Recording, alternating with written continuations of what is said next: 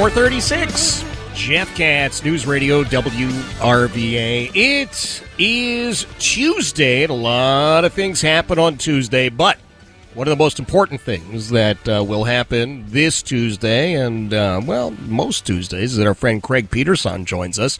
Uh, some inside look at some of the tech stuff that's going on, security features, and all of that. Uh, well, all of that world. Now, now, Craig, number one, I appreciate you being here, but finally, I think I've got something where my my whole droidian world beats your your Apple world, and it came right from your newsletter. Oh no, no! Are you ready? That didn't get in the newsletter, did it? That wasn't it, supposed to be this. What? What? Yes, your iPhones apparently are pushing out all sorts of high level radiation, and I didn't see Droid mentioned once. yeah, this is a real big uh, issue right now. And, and the issue is because of France, and France came out and said, well, the iPhone 12 specifically has a high level of radiation. So, of course, immediately thoughts of Three Mile Island and the China syndrome come to mind of the radiation and, and burning holes and things. What was really happening is the French and the rest of the world have standards for how much radio power can be sent out from the device. You know, everything radiates. You radiate, Jeff. If someone yes, is looking I do. Wait a minute, Craig. Craig, I'm basking in my, my glow here. Yes, you're right. yeah, it's true because uh, you know infrared. Have you ever seen that? Right, our military uses it. Many sure. other people use it as well. That's because you are radiating rays, electromagnetic rays, and that can be picked up. So in this case, what happened was the French. Well, you know, the Français tout le temps but um, the French went ahead and came up with a different way of measuring how much power the iPhone and other phones were putting out and made kind of a big stink about it. Apple said, no, no, no, no, we need it. By the way, here's how you should run your tests because you're doing it all wrong. And and the French have finally come to an agreement here. But I, I don't want people to think that your your phone is dangerous, uh, you know, and other things that are are emitting, like your Bluetooth headphones. Uh, because people have talked before about well I, I've got a, I had a brain tumor. I've always had a phone up against my head. Well Yeah. that's been happening for thousands of years. Not the phone but the brain tumor Okay. and okay. the, the studies that have been out there have been rather conclusive. Yeah, there, there, there's nothing going on with it. But I would advise a couple of things here, Jeff. One, I usually do use, like right now, I am on a hardwired, ha- uh, you know, um, earphones to my phone talking with you. I like to keep a little bit away from me. The the power drops off very very quickly. The inverse of the square of the distance. You might remember your your engineering mathematics, but it drops off quickly. But uh, some people say, well, don't put it next to your bed at night while you're sleeping, and uh, I agree with that mainly because these phones, e- even your Android, have inside of them lithium ion cells.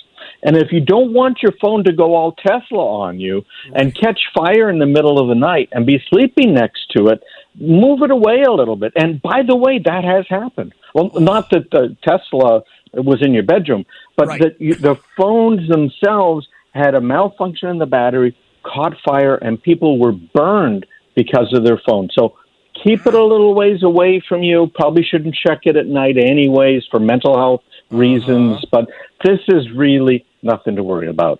Well, no, wait a minute. I'm, I'm still now tonight. I'm going to dream about a Tesla blowing up in my bedroom while I try and solve some math equation that I never even heard of. Goodness gracious, man! This. Uh, all right, I want to move on to Chromebooks. Do you mind? Because Chromebooks, I think, are. Oh, these- yeah, please. I, I love the devices, and uh, my I'm trying to think which which guy has it. I guess my my youngest guy has a Chromebook at college in Ithaca that he's had uh, for five years, six years. My my oldest guy at Stanford yeah. still has Oh, the Chromebook. Chromebooks had, are fantastic. Okay, I'm Yeah. I'm not the world's biggest you know Google fan, frankly. Oh, we know. But um, but but they are the best. If you're looking for a, a laptop type device, sometimes you can get them in a desktop type device. But a laptop that's maybe inexpensive, mm-hmm. uh, you can get a Chromebook that's inexpensive.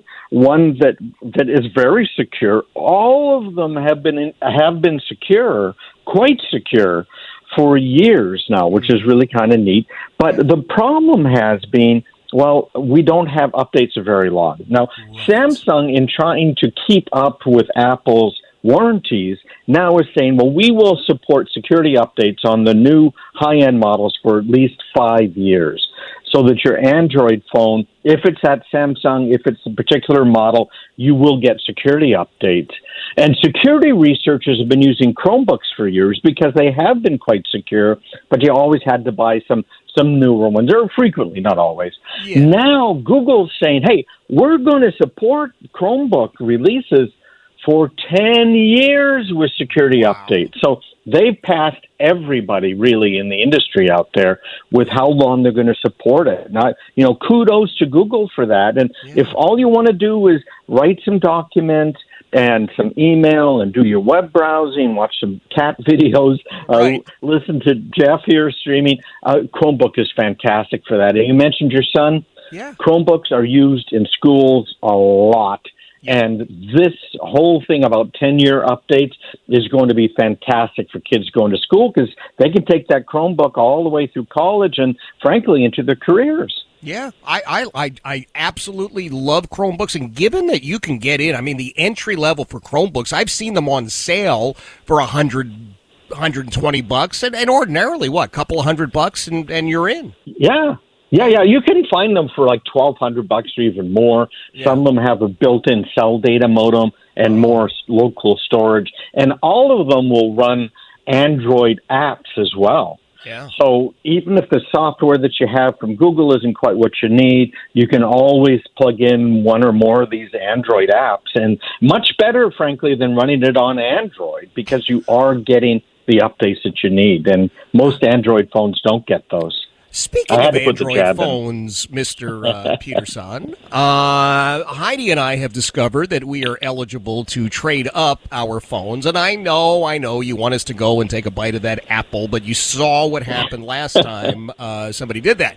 So uh, we had the opportunity to go to the S23, but they keep saying, well, you know, the S24 is going to be out soon, and you ought to wait for that. I, aside from telling us just go Apple, what do you think about these these these S23 versus S24? Any they, thoughts? They are very good phones. They, Samsung has done a great job on this, and frankly, Sa- Samsung makes.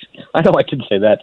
Samsung makes some of the hardware for Apple that's in the iPhones. Okay. So you know, there's there's a lot of crossover there. They've made the displays for years, uh, the, the radio chips etc., that are burning the French people's minds.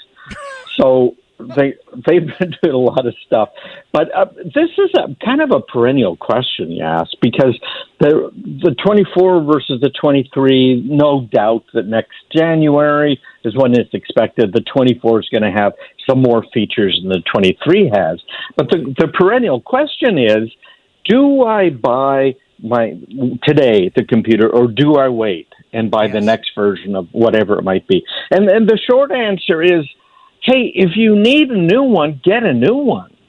But most of the time, don't just go buying a computer or a watch or a phone just because it's new. And frankly, if your smartphone is less than a, few years old, you know, what's the difference between a 10 megapixel camera on the phone and a 50 megapixel camera on the phone? Well, it's a lot of pixels. 40, wait a minute. I can answer space. finally a math question I can answer. 40 megapixels is the difference. there you go. Yeah. So it's, it's, it's going to be a better if you're going to blow it up on the wall, make a big poster, maybe wrap a mm. building with it to have the 50 megapixel. But uh, frankly, between us, it's yeah. not that much of a difference. So I've, I'm running a, a phone now, an iPhone 13 that I've had for years. I'm not upgrading this to a 15. I don't need a 15. And the same thing's true with the 23. You get that now because you need one. Mm-hmm. Samsung is going to support that for a good five years, which means in reality, you're not going to have to upgrade it for at least five years from now. And then they're going to have all kinds of really cool stuff on it, and you're going to want to upgrade it. Interesting, interesting. Well, I got the 21, so I mean, I got to do some math, and uh, it's not the newest, coolest, but uh, all right, all right. I'll I'll take that back to the home office, Craig, and let you know what she says. All right. right.